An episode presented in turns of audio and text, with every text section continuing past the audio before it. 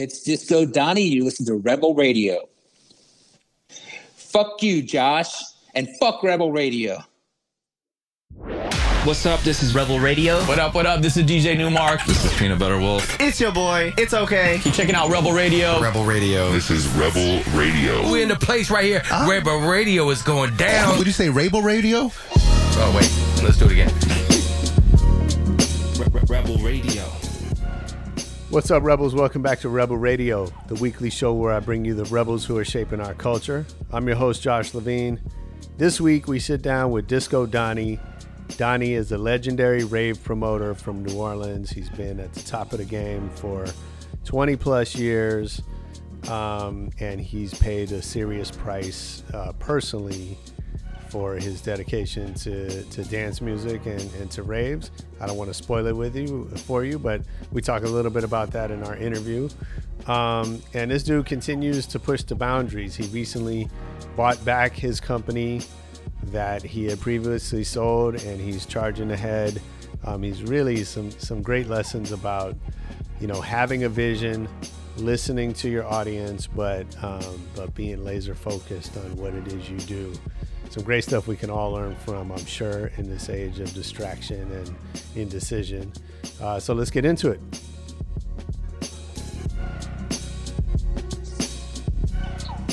But dude, I'm glad we I'm glad we finally got to connect. I know I've been, uh, you know, I've been talking to Susie for a while, and then I know you're friends with Simon.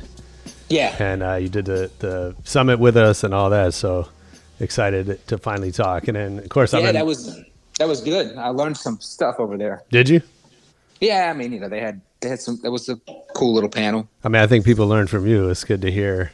That was a good panel though. The the, the one you were on, it was like real. You know, people dealing with with real issues.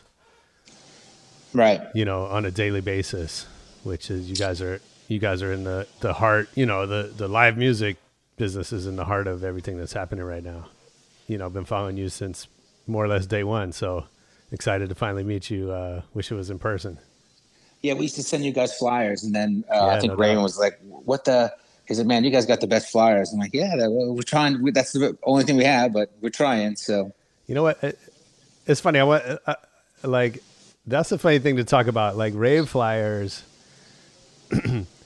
you know, rave flyers are so interesting because they kind of violated like everything that you're supposed to know about marketing, which is this like keep the message really simple. You know, you know, people have five seconds of attention or whatever. And then I remember back in the day, you'd get these rave flyers. Some of them would fold out into a poster and a full page, and there's all this copy about the DJs or the location or you know all, all this stuff. And and uh, I always found that so interesting. Maybe it's just because you had fans that wanted all they could get. yeah, I mean, that's how we uh, that's how we had to communicate with the fans, right? That's how we communicated what we were doing with the people. Sure. Uh, definitely had to make it look interesting. Um, it was a whole art form. I mean, we still do them, but it's all online. I mean, Yeah. it's definitely a different thing. I, I, I kind of missed that part. It was kind of like the, I guess, the homage to like the like the '70s, you know, concert posters, or when I was a kid.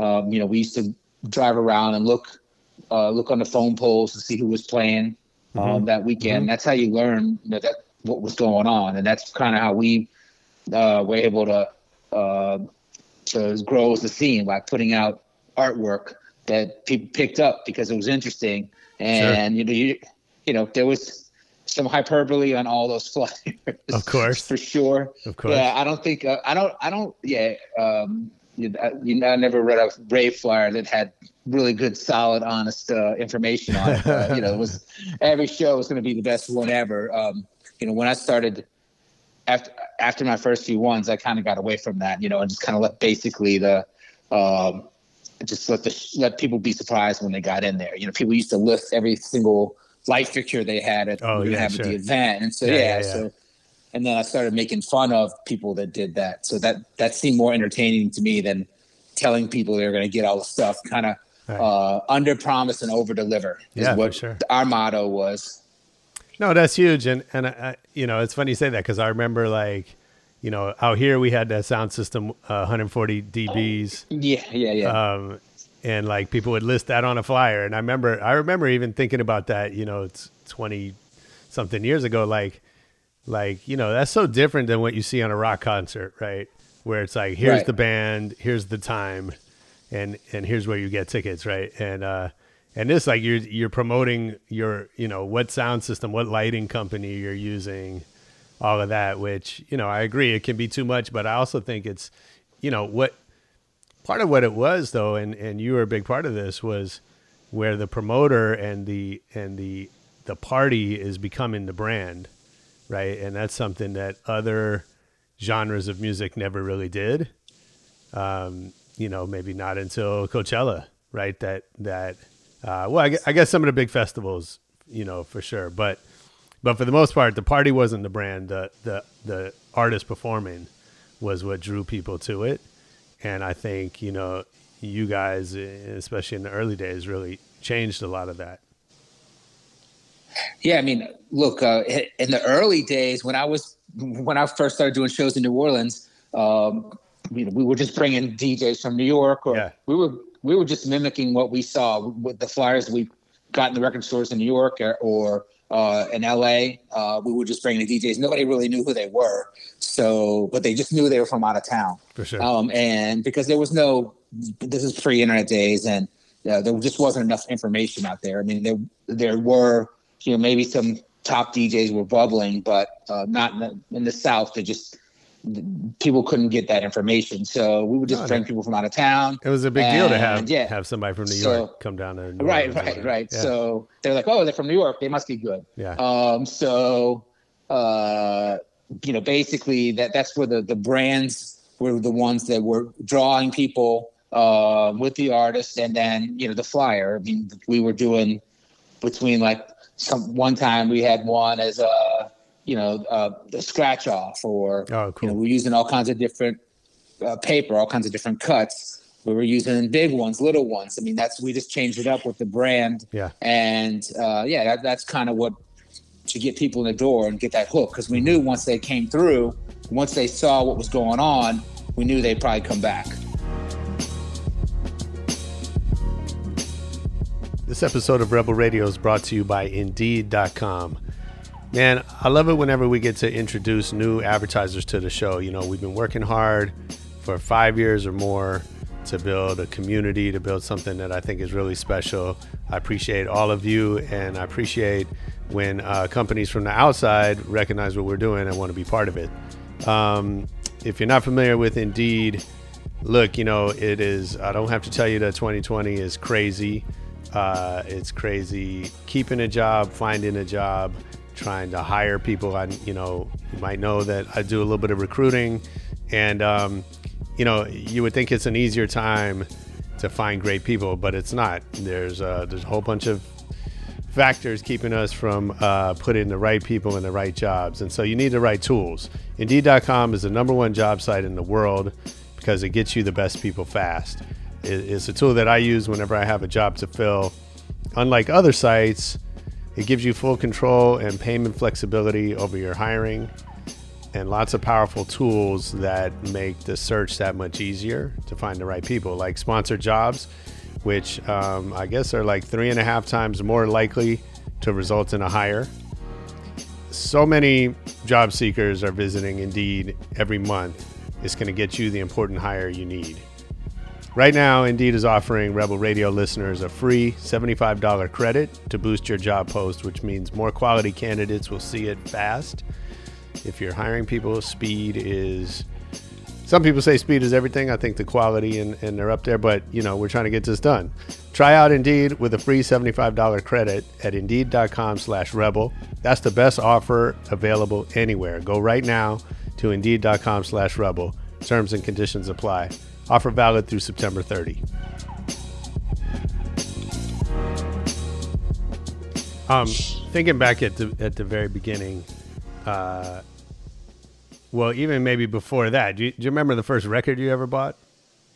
The first record I ever bought, um, I oh well, well wait, the, my first record, I think it was uh, Queen. Okay. Uh, Yeah, so it was, but it, it wasn't a record per se. Uh, it was the, um, it was, it had on one side it had "We Will Rock You," Yep. a- and the other side was "We Are the Champions." So, oh wow. uh, yeah, that was like an amazing forty-five at the time. You know, you had two, uh, two, so- two good songs. For sure. For sure. So- And so were you as a kid, were you just like all about music?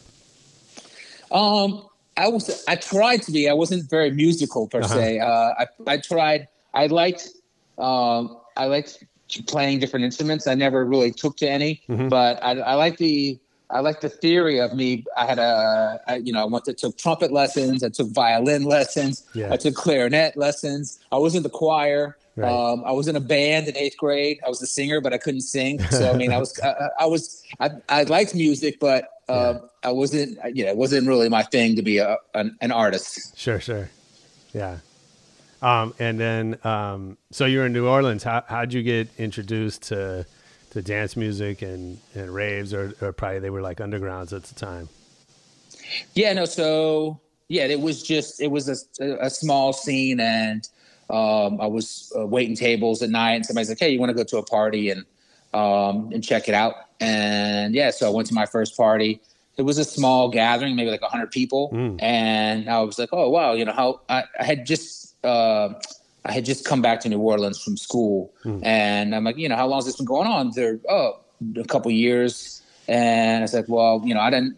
I was wondering why I had never heard about it. So um, I was like, this is interesting. It was all kinds of different people, um, you know, uh, all d- different races, uh, you know, straight people, gay people. Yeah. Uh, you know, it was like a, a drag queens. It was a total mix, and I had never seen that group of people, um, you know, all together in one room and you know having a good time. So it just, I was just so surprised I hadn't seen this before, and it just kind of opened up a, a new door for me. Yeah. And I was thinking, you know, man, I could get more people than this. You know, I have more friends than this. So I was like, I need to bring. I want to introduce all my friends, anybody that wants to hear. I want to bring them into this. Yeah. And uh, just like the first person that brought me to a show, you know, how appreciative I am to them um, that they opened that door for me. And I just wanted to be that person that opened that door for as many people as possible. You know, man, I mean, that's so interesting, and I, I don't want to derail us, but, you know, seeing everything that's going on, you know, this week, uh, you know, with, with Black Lives Matter, with George Floyd, and really, you know, really open up the conversation about race and about how, you know, how separate we are at sometimes. And, you know, but I think back to that you know, rave community, even just clubbing in general, where um, where you had people of all all races, you know, uh, orientations, genders. So you know, you had rich and poor people, right, and they're united by the music and by the the you know wanting to dance and party, and um, and and I think it's interesting for people like us that kind of you know grew up in that and that kind of shapes your outlook on life and you know cut that against what's happening right now and the discussions we're having Yeah, I mean, uh, it's weird because that was uh, that was 26 years ago, and it feels like we've been having the same discussions over and over. Yeah. and you know the same issues keep happening, and you know it just it feels like uh, you know all these different times that we just it just we're ne- we have never gotten there for some reason, and hopefully. Uh, this with this we can take this time and hopefully can actually make a change um, you know because the progress has been too slow yeah. Uh, you know has it changed in the last uh, 26 years since you know since i walked through those doors? Yes but it's way too slow. For sure. Yeah and and look i think you know that's also probably part of why music is considered subversive. Uh, you know and, and you, you know that better than anybody. You've been through you know the the backlash of of uh you know the way that that governments or establishment wants to paint uh you know music and dance music in particular right? And i think um i think part of that is that it brings young people together in ways that that nothing else can. And that seems like a challenge. Yeah, I mean, it, uh, that's changed a lot too. I mean, the, the perception of, um, you know, our music, um, you know, that's changed a lot over the years, but there still is a, a, a negative connotation to it Sure. still to this day. Because even when we, uh, you know, even when we talk to city officials or authorities, it's kind of always like, oh, yeah, we know that crowd or um, we know that music. You know, it's like, wait a second, we're we're not troublemakers. We're we're, we're here. It's real. We're on the radio. We're Right. commercial. You know, it's uh, it's part of life. This Yeah. isn't this isn't underground. This isn't 20 years ago. This is now. But we're still the the our music is still kind of holds that negative stigma to it. Do you think music still has that kind of uh, that sort of subversive power, that counterculture?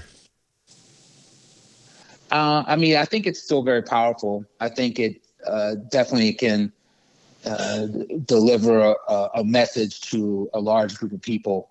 Um, you know, maybe they they, they couldn't get through. Uh, maybe they're not going to sit down and read a book. Maybe they're not going to, uh, you know, uh, read. Uh, I mean, uh, you know, watch a um, an interview with Oprah.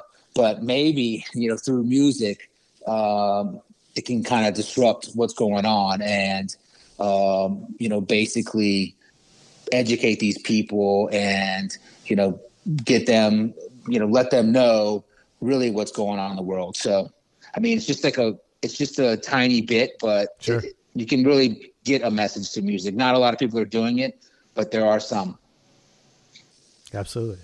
Um, okay, so let's let's go back to you. Um, you know, one of the things I think is interesting about your business, you promote so many events. Um, and so, is there what makes it a Disco Donnie party? Like, is there a signature that you put on it? Well, I don't know if I, you know, that's a tough question because what I've always just tried to, when I was in New Orleans, um, you know, I just try to do the, uh, I was like the big promoter there. So Yeah. I just was trying to outdo myself, right? So I was really only trying to compete against myself and just try to make it better. And, uh, you know, I, I would, I didn't want to, I didn't want to ever rest on my laurels, you know, so uh, I just wanted to keep on improving from show to show. I mean, it always didn't work, but I was at least I realized that I was trying. Um, you know, and, and just one thing I've always tried to inject into into what I'm doing is some type of, of humor. Um, you know, I think that people take the everything so seriously. Um, you know, back in the old days, and they take it very seriously now. So, you know, I just try to make it fun, and you know, I it's it's it's hard because sometimes it doesn't always translate. Uh, but I just always wanted people that I mean, we're there to have fun. We're not there to criticize each other or Right. or, or you know bring each other down. Um, it's really it's about having a good time, and you know I'm just trying to let people know that that so that's kind of what what my stamp is, just fun.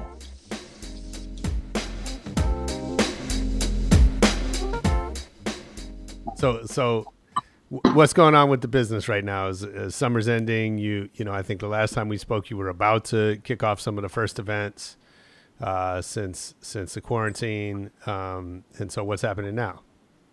Yeah, no, I mean it's it it's been it's it's been crazy because um, when everything got shut down, uh, we started you know working on uh, the on the drive-in concept, and you know as we were working that around, it wasn't a very easy um, thing to pull off because a lot of these venues were uh, kind of the owners were eccentric. Right. They didn't have email. Um, they uh, you know they also were very hot uh, very high in demand because they were the only venue in town that could do stuff. So you know, they were fielding calls from promoters and um, and graduations and birthday parties and anything you can imagine, uh, churches.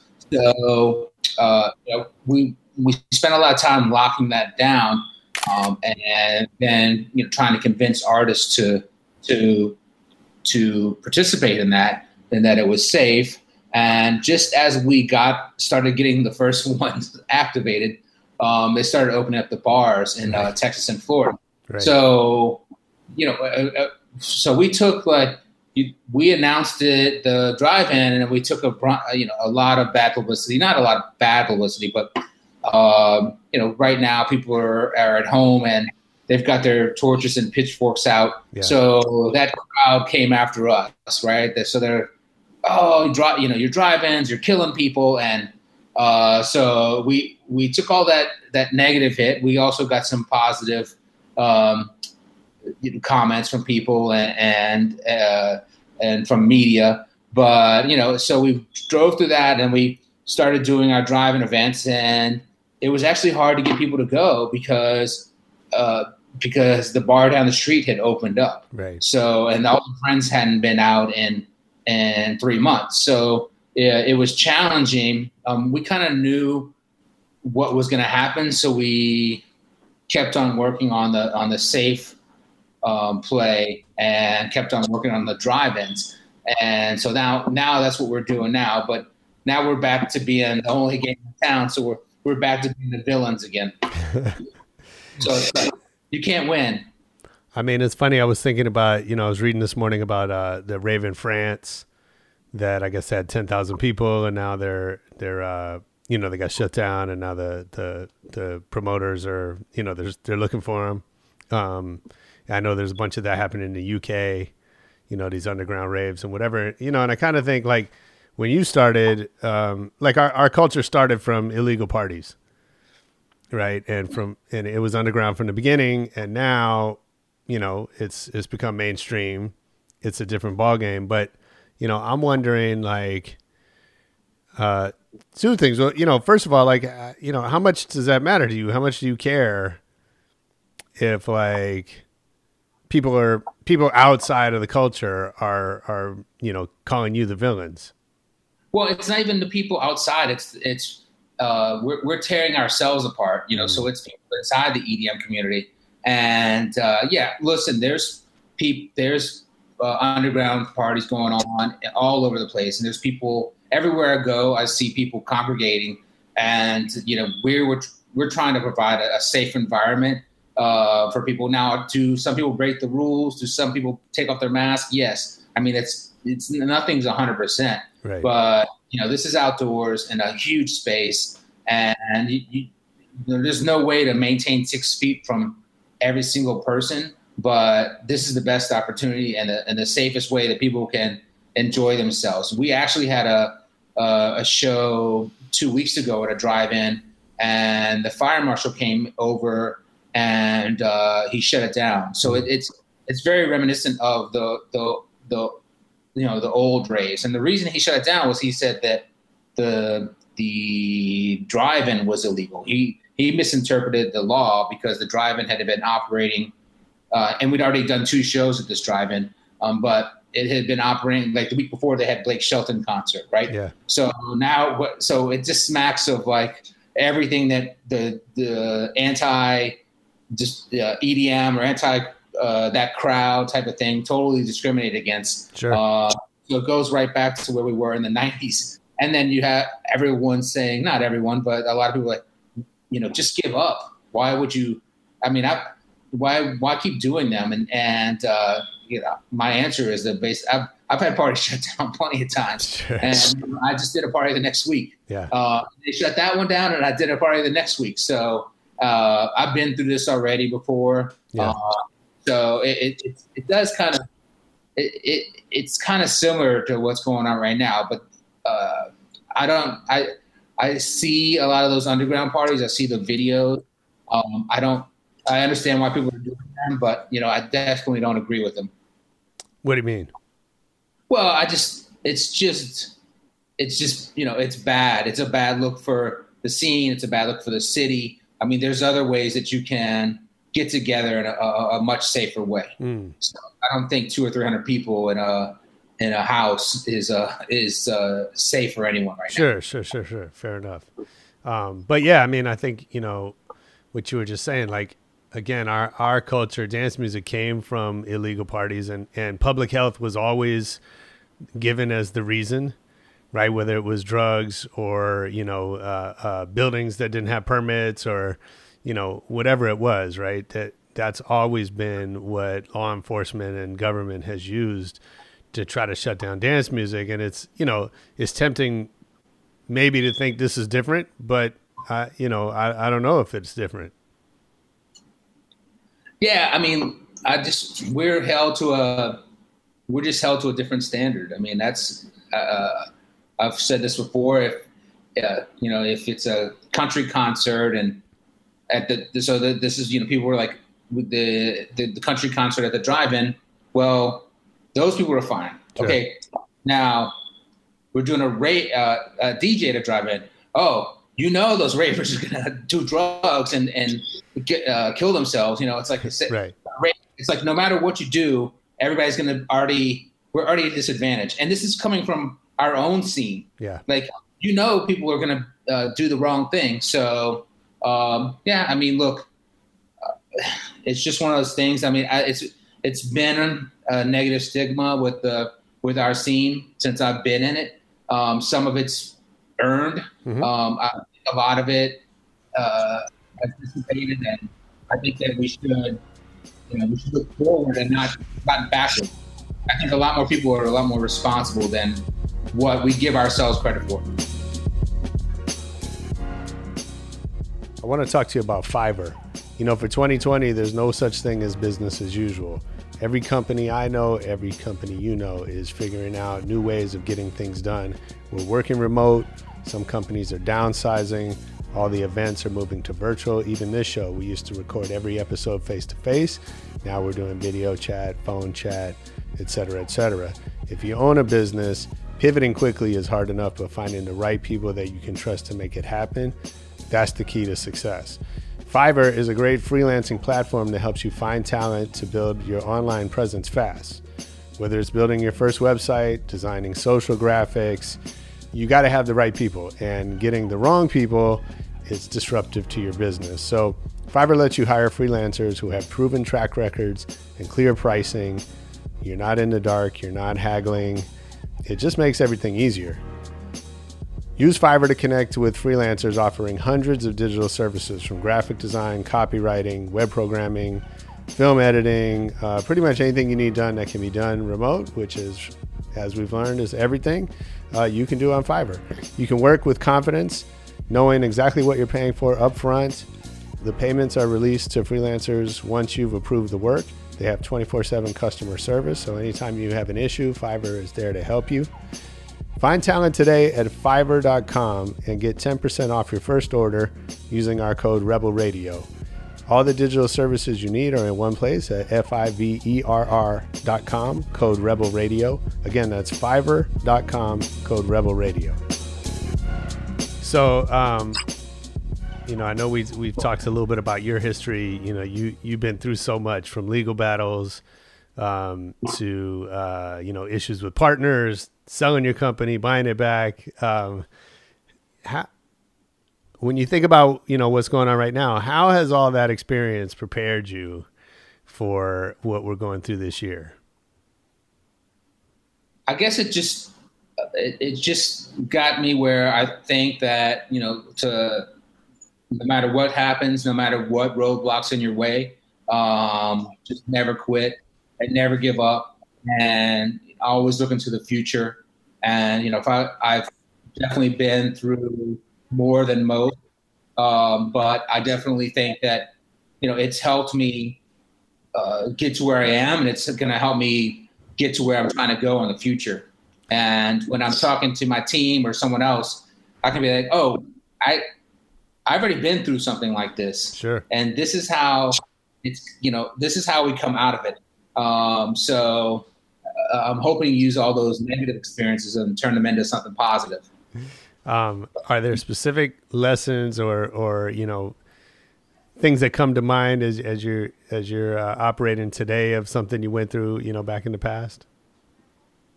I mean, it's the same thing when uh, when the government came in and and uh, and, and shut shut me down and uh, and then I kept on trying to do shows, and uh, and basically, uh, eventually, I found the path where I got. Uh, I did a I did a Halloween show, and they sent the police to the venue and and told them told the uh, the venue a bunch of lies, and so you know the the lady didn't want to go forward with the with the event, which I understood. I had a contract and everything, but I, I respected her. She was worried about what the cops had told her, um, and, and you know the next week I started a, a weekly House of Blues. Right. So Yeah. Amazing. So how um how well you know you were you were saying like the you know right now things are changing from the drive-ins to the live and kind of some back and forth on that. Um especially the drive-ins how how are you how do you make those fun? Like how are you how do you create an experience that's um you know better than people sitting at home watching a live stream or whatever? Yeah, I mean, I think it's, I, and I've learned this from my own personal experience because I kind of I stayed in my house for for three months, like, and we have friends in the neighborhood, and my wife would go see them, and I'm like, nope, I'm not gonna. You can break the seal, but if I'm in here, I'm sti- I'm sitting in here, you know. So I did everything I was supposed to do, and um, uh, have a rental place at the beach, and we ended up going there in May. And I got there, and people were kind of starting to interact with each other, uh, and I was still apprehensive like the first week, and then I, uh, you know, I hung out with with a family that had been in quarantine the whole time, and I was like, oh, I'm starting to feel, you know, I was starting to feel. Uh, I was starting to feel down. Like I was starting to feel the the pressure that people were probably feeling at home Yeah, sure. and the the anxiety and the stress and the depression. Um, I don't know what it was, but I could see that I was definitely my personality had changed like in a week's time. I was definitely uh, taking arguing with my you know kids, my wife, the dog, whatever. So um, you know, I, I realized that I needed to get some human interaction. Um, I know it wasn't 100% safe, but I, I just I had to have that in my life. And then once I got that, I started feeling better about myself. And then I started inviting some other people out of their cocoons and like, and they would come over with the mask on and, and I'm like, you can take off your mask. You know, we're, we're okay. We're outside. Right. Everything's fine. And so I started unlocking other people's lives. And that's kind of what I look like, look at the drive-ins. And I think that it's, uh, you know, people need that in their lives. And I don't think people can stay cooped up inside and they're not going to. Mhm. So I think providing them with something uh, outside of uh, of just being cooped up or, or trying to go to something illegal uh, is important. And the you know they embraced it. I mean, they basically they get dressed up. You know, we have like costume contests, we have mask contests. People brought you know made their own rails. Uh, um, you know, so of course they're going all out. This is their only event of the summer, and so it's it's worked out, and and, and uh, you know a lot of people ha- have enjoyed them, and I think it might be uh, the only thing going on for a while. So Mhm. it's uh, they. I, I think you're going to see a lot more of them, and I think you're going to see a lot more people embracing them. Yeah, I think you're right, and and you know, you said something that uh, sticks with me. That you know, I mean, no, nothing's 100 percent safe, right? You know, going out for a drive is not 100 percent safe. Going to you know uh, a a ball game or whatever, right? There's always there's always some risk. Having a friend over, you know, you might catch the flu, and people die from the flu, right? Like there's, you know, we take risks every day. We usually don't think about them because they're not on the news or they're not, you know, confronting us in the same way. But uh, there's risk in everything, and and to your point, you know, there's risk. I think we're all learning. There's risk at staying home by yourself month after month, and not having you know interaction with other people, um, and that takes a toll too. So I think it's it's up to all of us to find the right, you know, the right balance for us individually and for you know, for our communities, whatever. Yeah, I mean, you need people need balance. I think they need to make safe decisions, um, and but you know you have to live some semblance of life because if you go on the the uh, on what we're going now, I mean, some people will never leave their house. Right. I mean, uh, so I, I mean, I see it. I mean, people are scared in there, and I I understand. But listen, we're all have we all we're all adults. We all can see the news. We all know what's going on, and uh, you know people just need to make their own decision and and do it safely so you don't affect others. So what's been, you know, any any sort of pleasant surprises since you started, uh, you know, having parties again? I, I think that um, you know the artists that have been able to play them because everybody's kind of they're in the same boat, right? Because everybody's being attacked online, um, no matter what, right? So you're the, artists are actually um, scared to to play these events, and the ones that have you know taken the leap, um, you know they haven't all worked out, and and some of it's they they get negative uh, comments, but you know I think a lot of the ones that uh, have jumped out, I mean they've been so appreciative, and the fans that have gone have been so appreciative. Um, so it's like we're still delivering. I, I think for the ones that go, the ones that aren't sitting at home and just criticizing um, what's going on, I think for the ones that go, um, they're going to remember this that you know we were still there fighting for them, For sure. and and that uh, you know that's going to be somebody that's going to be with us for for a long time. Yeah, I think that's right. Um, you you have a vibe of like not giving a fuck what other people think. Um, but but I but that but I know that can't be true because you wouldn't do what you did if it wasn't like what you do. You know what you do is for other people. So how do you balance those things? I mean, listen, I I I I care what people think. I listen to what they're saying. Um, I can't make my decisions based on on on what they think. But if you know, I I do. I, I learned early on. I mean, it was hard when I was young and I started this out. Um, and I mean, the negative criticism is the same as it was. It it it, it was the same then as it is now. Um, it's just different com- complaints, and people can voice them easier, Sure. right? So Yeah, um, there, it's definitely always been around. I just learned uh, it used to make me upset, and uh, it used to drive me actually, and uh, and I still I see what people are saying, and you know I throw out all the positive stuff always, um, and I, I concentrate on the negative, and uh, you know because that's really what I see, and that's what I want to get better better at. You know, I take that. I know not all of all of it's true. I know a lot of it's exaggerated, but that's what I use to kind of help uh, keep improving. that's so funny. Do you? So you, you say you use that that uh, uh, you know complaints or the, the negative feedback to to get better. Um, what does that look like now? What do you what are you getting better at this year?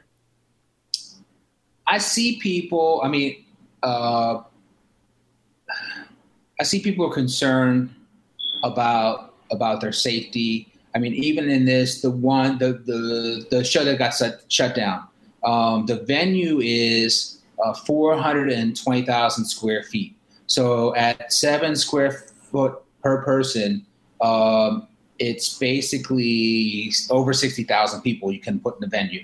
And uh, we sold twenty five hundred tickets. Wow. Um, but and but people were still complaining that they weren't socially distanced, Mhm. right?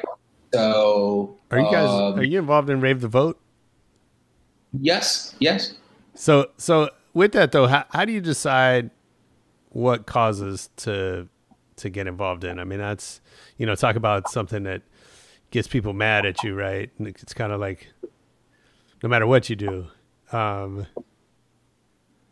Yeah, I mean, on the vote thing, we don't tell people who to vote for. Sure. We're just telling them to register. yeah. Um, you know, so we try to stay out of that part of thing because I know from what I see uh, online and in, in my life, uh, it, when one side takes starts talking, the other side stops listening. Yeah. So, and it that goes both ways. So I don't think that uh, uh, I don't think we're here to tell people what's right or what's wrong. I mean, I have my own personal opinion, but uh, who wants to?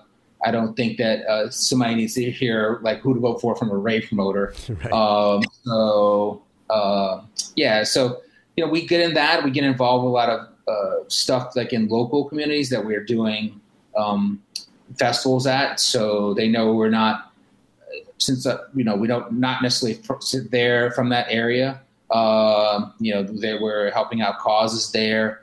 Um, a lot of we look work with a lot of uh, children's um, things. That's the kind of stuff we look look for. Nice. Stuff you know, really like stuff that the venues support. Mhm. They you know know the charities. Mhm. Uh, I know for after Hurricane Harvey in Houston, I think we raised like 200 grand. I mean, a lot of that came from the artists and stuff uh, for in Houston. So um, yeah, we're you know we're always trying to to do something. I mean, and we can always you know, it's never enough. So you know we always can do more. Yeah.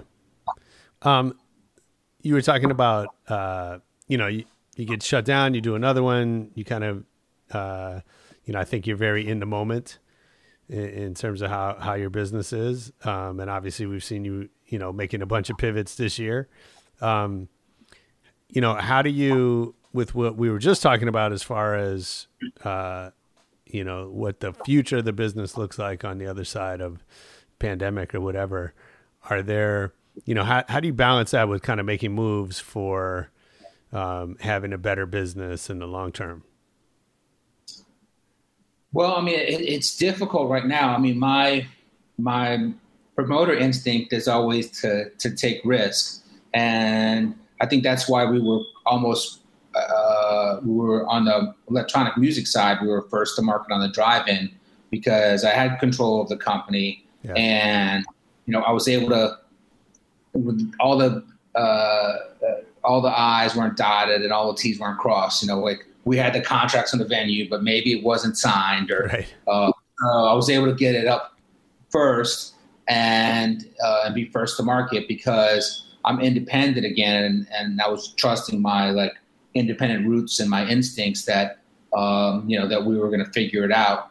Um, so you know, it, it's hard because uh, you know I wanted to go, I wanted to go big in in 2021, and you know I wanted to finish 2020 strong and go big in 2021 and kind of expand what I was doing. Um, I was also talking about with other groups um, about uh, whether partnering with them or acquiring them in some manner to help stabilize some kind of distressed properties. Mhm. So you know, everything's, on the, everything's kind of on the table now, um, and uh, off the table. Well, I mean, I don't know, on off. It's on and off the table, and uh, it's on the floor. Yeah. So 2020 is on the floor. So no, I mean, I just, I just don't know. I mean that, yeah, I mean, I I see the numbers getting better uh, when I'm looking at the the raw data, and then uh, I turn on CNN and they're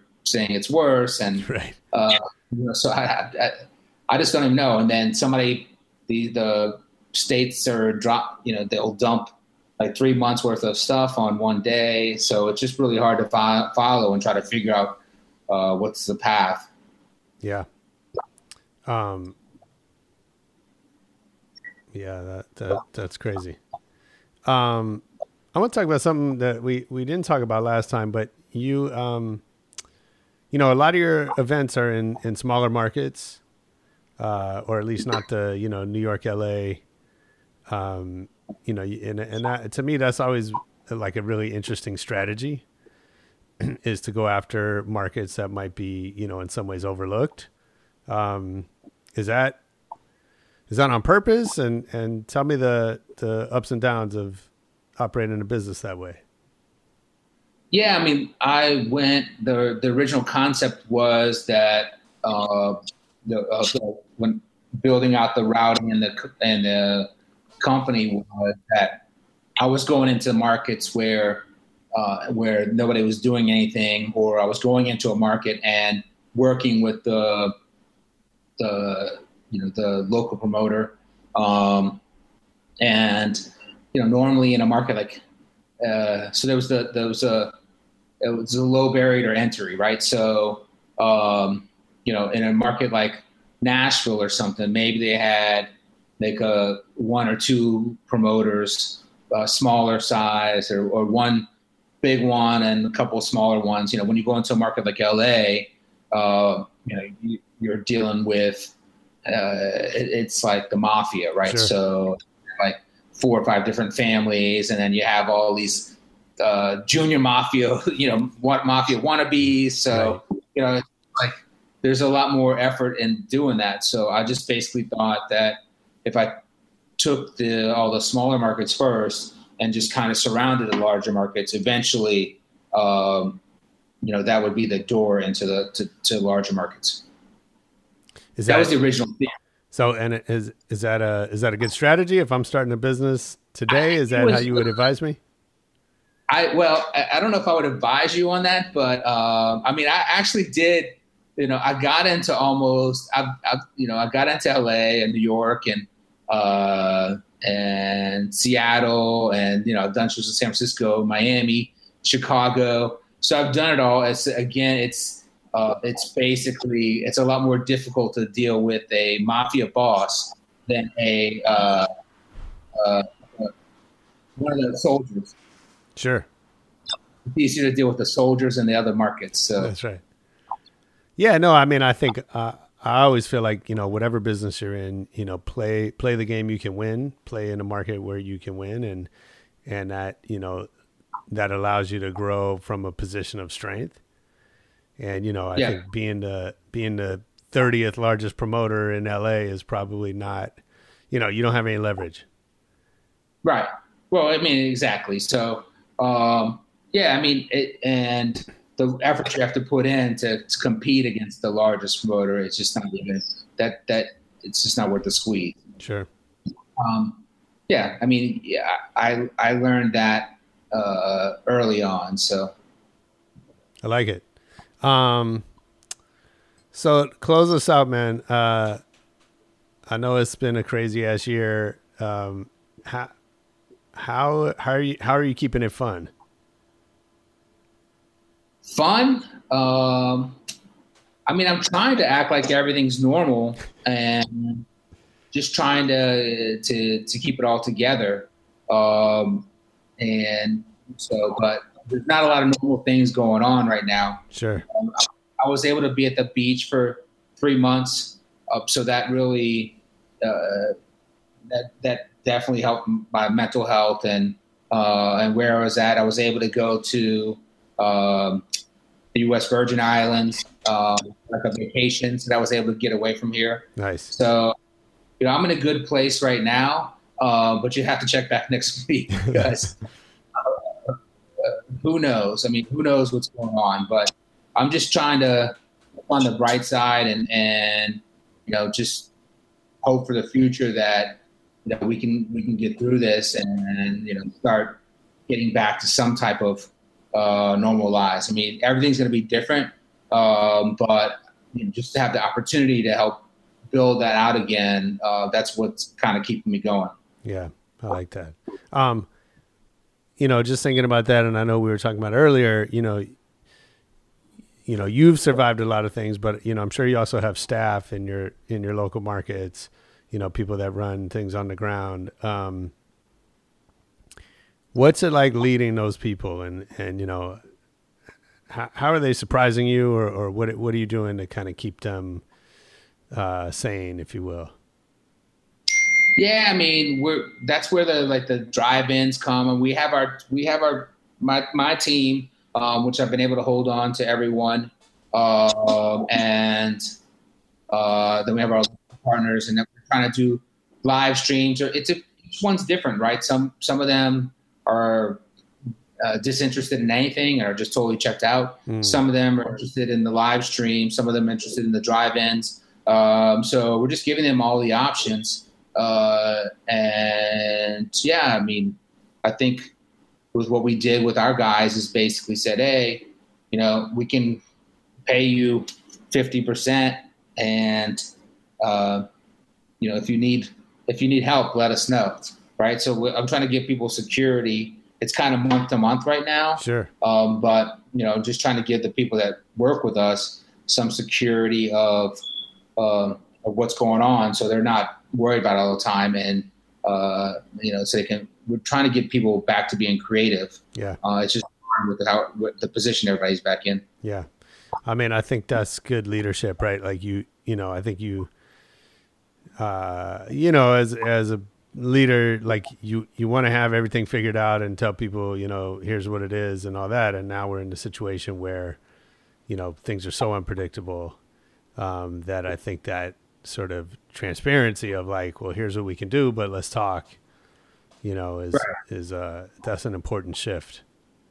Yeah, I've been a little pie in the sky the whole time. I, I, I went from like super negative before all the shit shut down, like Yeah. telling people, "Oh, the world's gonna end," and then whenever I, everything shut down, then I went back to, uh, "Okay, it's gonna be okay. We're gonna make it through this. Uh, we can do this." So uh, it, it changes week to week. Do you do Uh, you manage that, like those feelings in inside yourself? Do you manage those on purpose, or does or does it just like whatever hits you comes out of your mouth? I, yeah, whatever comes out of my mouth, I think. So I don't think it's a plan. I try to talk to, we try to have like a, a whole team call like every two or three weeks, Yeah. kind of updated by what's going on and and uh, so everybody can figure out because everybody's worried. They're worried about what's going on, but they're also worried about uh, what's going on with themselves. Yeah, And. I'm just trying to give them comfort. And not that I know shit. I'm like, oh, the numbers are looking better. Hospitalizations are down in uh, 17 states, and and you know, so uh, you know, at- they're probably like, yeah, whatever, fuck you. uh, uh, but uh, I'm just trying to to look on the bright side and uh, and just in, and try to give them the the positive thoughts. Yeah, that's cool, man. I think that goes a long way.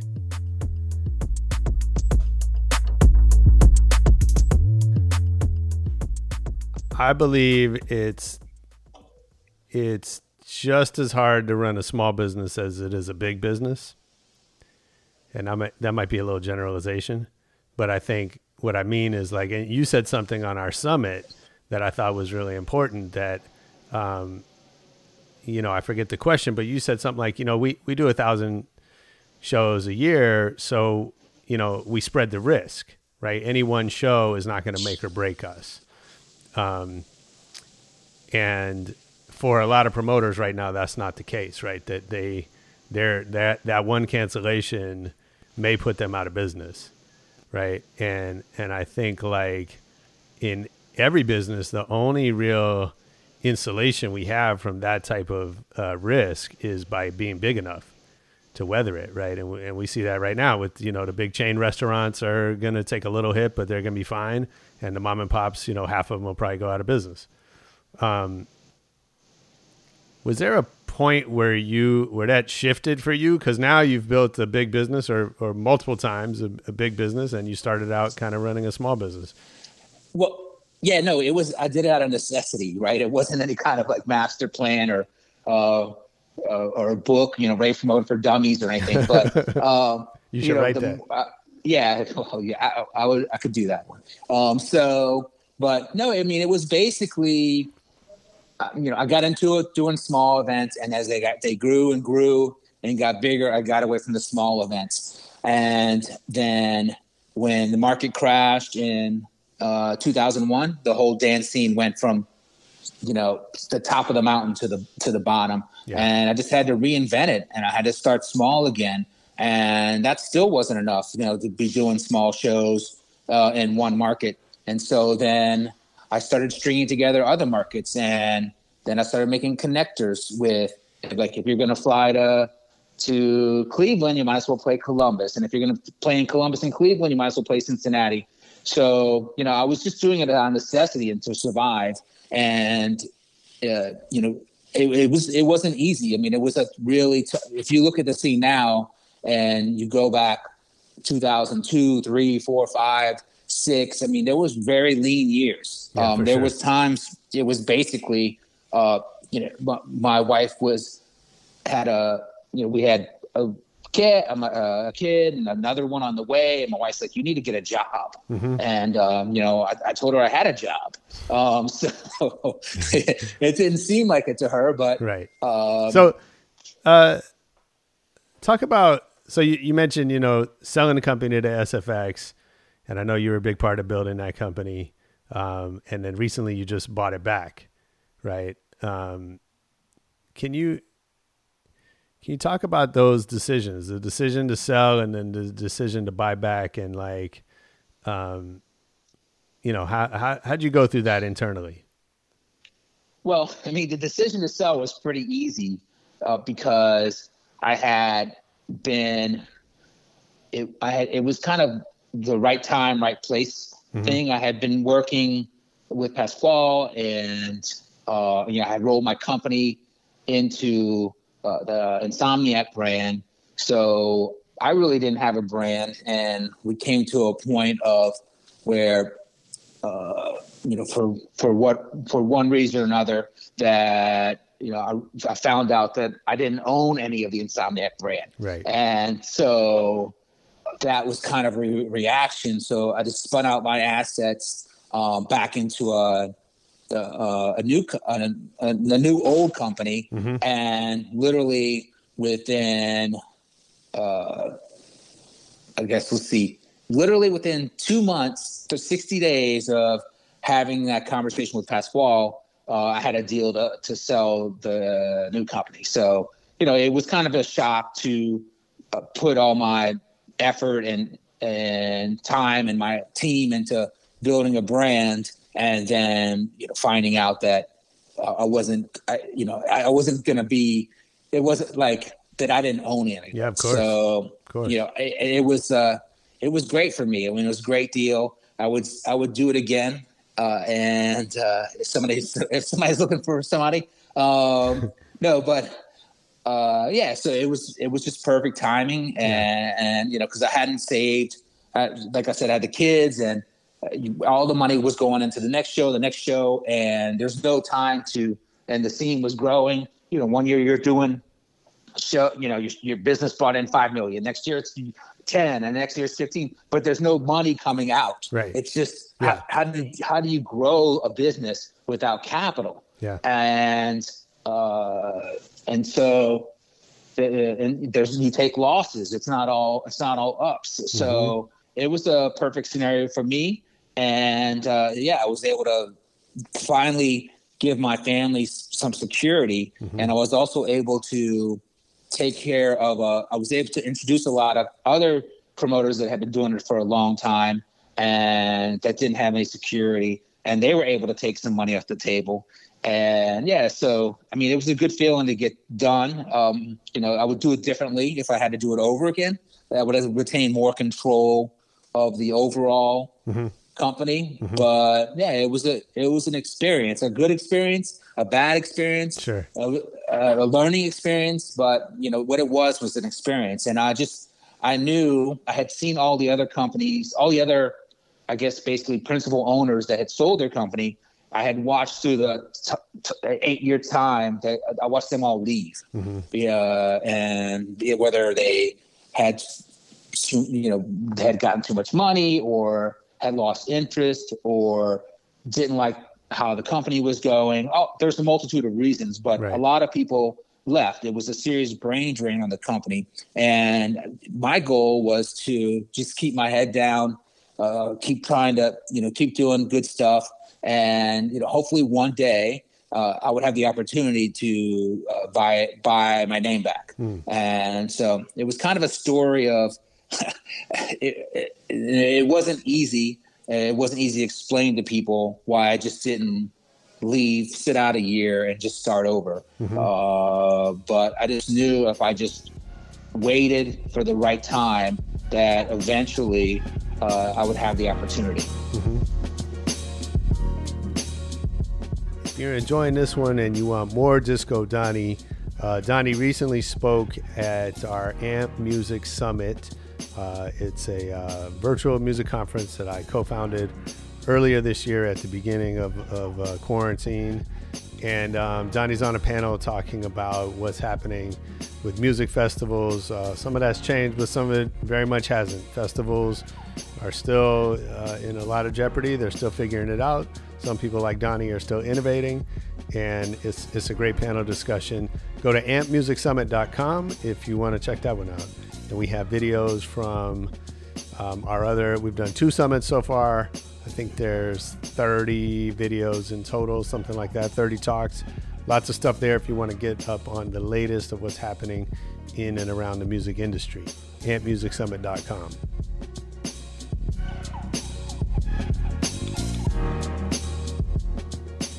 So, you know, kids starting out today promoting shows. What, what do you want them to learn from you? Wow. I mean, I don't know because I think there's a real. If you would have come to me twenty something years ago, I just there. I don't think there was like a, a, a lane, right? There was you had the big promoter, and then you had a, a bunch of little promoters. I, I just Right. feel now there's like a there's a real niche, or that people can make their own niche. Let me rephrase that. Like uh, I hope people just learn that I didn't know anything. I didn't I didn't know what I was doing. Nobody taught me. I just learned. I, I learned from myself, you know. And I started at the bottom. I was passing out flyers. You know, people weren't even paying me. I was doing it for free. Yeah, sure. I was just helping people out, and and uh, you know, I loaded in speakers. I worked the front door. I uh, you know, I did it all. I, I worked every position, so I understand what what people were doing. And uh, I just hope people learn that if you did that, you know, if you try really hard and you stick with it and you love it and you really believe in it, that you can be successful. You know, and it's not going to be easy. There's going to be a lot of people closing doors in your face, but uh, if you just if you stick with it and uh, like I said, and and put the time and the effort in and the love, it, it could come back to you. And I, I I do see I've seen in the last I've seen people be able to carve out their own identity that wasn't uh, uh, an insomniac or it wasn't an ultra or whatever. I've seen promoters all around the country be able to carve out their own identity and be successful. And it's it's a, it's it's crazy. I mean, the opportunity is there. Yeah, for sure. Um, I, I saw a quote somewhere. You you describe yourself as a master of living in the moment. I said that. Well, I was I was probably drinking. Yeah, it could be. Um, well, that's what I was going to ask. Is that is that is that an accurate way to describe you? And and how do you do that? Or or maybe I mean, how do I do that? I I, uh, I think about things a lot, but I basically um, I just kind of go with the flow. You know, I, I don't worry about stuff uh, too much, right? So you can only do what you control. So I always just believe like I, I believe like more in like personal co- uh, conversation. Um, I, I'd rather talk to somebody one on one than write them an uh, an email or uh, or when people do interviews. You know, I never want to. I don't ever want to do like the written questionnaire, like Right. where the Right, right, where the publicist types it out and you edit it and stuff. Uh, I, I always like to do the phone interview. It I I come off like a dumbass, but it was me, you know. So that's that's what I sound like, uh, unfortunately. So uh, you know, it, it, I'll read it. I'm Jesus Christ, I should have. Uh, I've got to give uh, money to charity for every time I said uh or or you know. Uh, so, but it, th- that's real, and and I think that's more authentic, and uh, hopefully people see that instead of like some processed uh, person that comes through uh, that I see with a lot of other uh, people in this industry. yeah. How, how how are you able to keep it light, kind of with seeing everything going on around us right now? it's hard. Um, I, it, it's it's definitely um, stressful, um, and I just I know I have like a, a a large group of people that like my family and I, my team and stuff like that.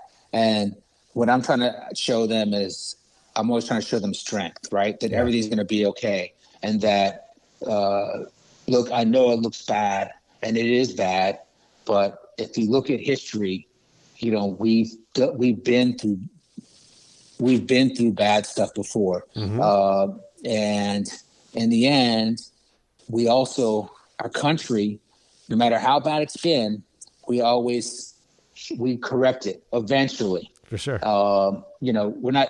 We used to burn uh, witches at the stake. Well, Mm-hmm. that sounds crazy. No, but we did that, right? So it, if you look back at it now, Yeah. I mean, so uh, it's just like I just try to tell people that you know we just have to keep working through this, and in the end, we'll get to the right point. Mm-hmm. It might take a lot of time, uh, but we'll get there. No, I think that's so valuable, and it's especially hard, I think, for for young people who haven't seen a lot of the crazy shit in our history or haven't lived it, um, to develop that perspective. And I mean, I even I was I had a conversation with my mom the other day because she's like, you know, it's really hard to feel optimistic about the future, and I was like, yeah, of course it is, but let's think of all the shit that we've overcome as as you know in humanity or in this country or whatever, and um, you realize that this is just another one. Yeah, I hope. I hope. I mean, that's what I'm trying to. I'm trying to, you know, portray that. For sure. Uh, no, we never. We don't know. But No, of course. We yeah, Of we've course. been some through some bad stuff. So Uh, absolutely. All right. Well, um, in the interest of keeping it light, let me uh, let me get to uh, let me do a little lightning round before I let you go. Um, what's your favorite city to travel to? Oh favorite city. Sorry, somebody's. I hope Joe's calling. Okay. The favorite city. Damn, I don't what lightning round. I'm not good at lightning round. New Orleans. New Shit, Orleans. That's where I'm from. Yeah. God, why am I so stupid? It's one of my let's favorite Give me some, too. Give me something easy. Like, don't ask me like where's my birthplace because then I could have said New Orleans and my favorite city. okay, let's go. Start over. Let's go. New lightning round. This is gonna be the the slow lightning. I hate to tell you, the next one is not easier. Who's your favorite DJ? My favorite DJ, um, I would say if you had if you had to put a gun to my head, I would say Derrick Carter. Yeah. Uh, what's the last great book you read? The last great book I read, I don't know if it's called a great book, but it's uh, I read the Howard Stern interview book. Oh yeah. It was it was great to me, but that's the last book I read. I mean, he's he's great. He's a great interviewer. Um, Yeah. What movie do you think you've seen the most in your life? The most movie Blazing Saddles. Oh shit! I love that movie. this is going to be like these are all references that nobody that listens to this is going to it's like uh you know it's like oh i remember the roaring 20s they were like this old guy blazing saddles nah, man. Every, everybody It's to- listening, if they haven't, should watch Blazing Saddles. Incredible movie. it's totally inappropriate but sure. you know it's yeah Absolutely. so Um, if you could wake up tomorrow having gained one quality or ability, what would it be? if I, one quality uh i wish i could see the future Hmm. um yeah so and the other one would be and uh know what people were thinking so that, if i just had those two Yeah, I would, uh, yeah, I, I could, be, that could be good. That's for could make some money. Um, lastly, if I worked for you, if I worked for Disco Donnie Presents, what's something I would hear you say over and over? You would hear me say, "Somebody do something," because I'm always joking with them that I have to do everything. Yeah. So that's just kind of like um, that's the my motivator, Nice. my motivating speech. Nice. That's dope. Hey, well, so talk about what's coming up. Um, I know you just had the the road rave uh, drive in, and I know you got uh, I know you have shows happening, which um, interested to see how that plays out. What what's what does it look like? Yeah, I mean, we're pushing some stuff back because of everything that's going on, but um, we uh, we just did uh, uh, an event in Houston at a drive-in. It was it was a big learning curve, but uh, it was very successful and people enjoyed it. Nice. I think we might be able to do, you know, we'll do more there. And uh, we have one, you know, we have a couple on sale in, in North Carolina. Um, we have the Orlando one, which is sold out. Uh, we have one in Tulsa, Oklahoma. Uh, we're working on like three or four other cities that uh, right now. So uh, just eh, the timelines are different everywhere because uh, as we're we've been getting these up, also there are um, you know they're basically the rules are changing everywhere we go. Right. So I'm I'm in a lot of red states, and they're they're opening up faster than we can. We can't even keep up with them, right? Right, so right, it's right. like, oh, 25%, 50%, 75, 100, 150%. Um, so uh, it's kind of hard to do a drive-in uh, when the all the bars and restaurants are going to be open 100%. Right. Yeah, of course. That wasn't the concept. The concept was nobody leaving their house, and then you have to come to the drive-in. So, Sure. Uh, yeah, it's it's it's complicated. But it sounds like I know there's been a lot of speculation about, you know, whether people will go, you know, if they have the option. It sounds like what you're seeing is people want it. everywhere I've seen where they, yeah, it's just, it's a it's a complicated situation because remember when they opened the beaches in Florida and the whole country laughed at, oh look at Yeah. Florida, you dummies, you know. And every time they open a beach somewhere, Sure. then everybody goes to the beach, and then the whole rest of the country laughs at them Yeah. online. Yeah. Um, I, I, you know, I'm not sure if people are, uh, you know, I'm I'm not sure. You know, if people are going to go out, some people are going to stay in. Mm-hmm. All I know is whenever they open something up, everybody goes. Right. So unless, of course, you're locked in your house and then you stay at home and you know, make fun of those people. Exactly. So right. So I mean, you, there's there's two different people, but I, I'm looking at the beach right now and it, it's packed. So Yeah. I don't doubt it. I don't doubt it. Um, cool. Uh, well, how should people follow you or uh, or find out what you have going on? uh, at Real Disco Donnie, it's on Twitter and uh, Instagram. Dope. Well, man, I appreciate everything you're doing. Uh, it's definitely been fun watching it from afar, and I think we, we all have a lot to learn from you, and uh, you know what you what you brought to the scene and the business and the culture. It's all good stuff. Well, thank you, sir. yeah, I appreciate you. All right, man. Thank All right, you. Peace. Bye bye. Yeah, that was Disco Donnie on Rebel Radio. I hope you enjoyed it. I know I did. Uh, leave us a comment. Hit us on Twitter, Facebook. Uh, That's it. Twitter or Facebook. Uh, it's at Rebel Radio Net. You can always leave a review of our iTunes if you want to. Throw some stars our way. Uh, and most importantly, come back next week for more Rebel Radio. Peace.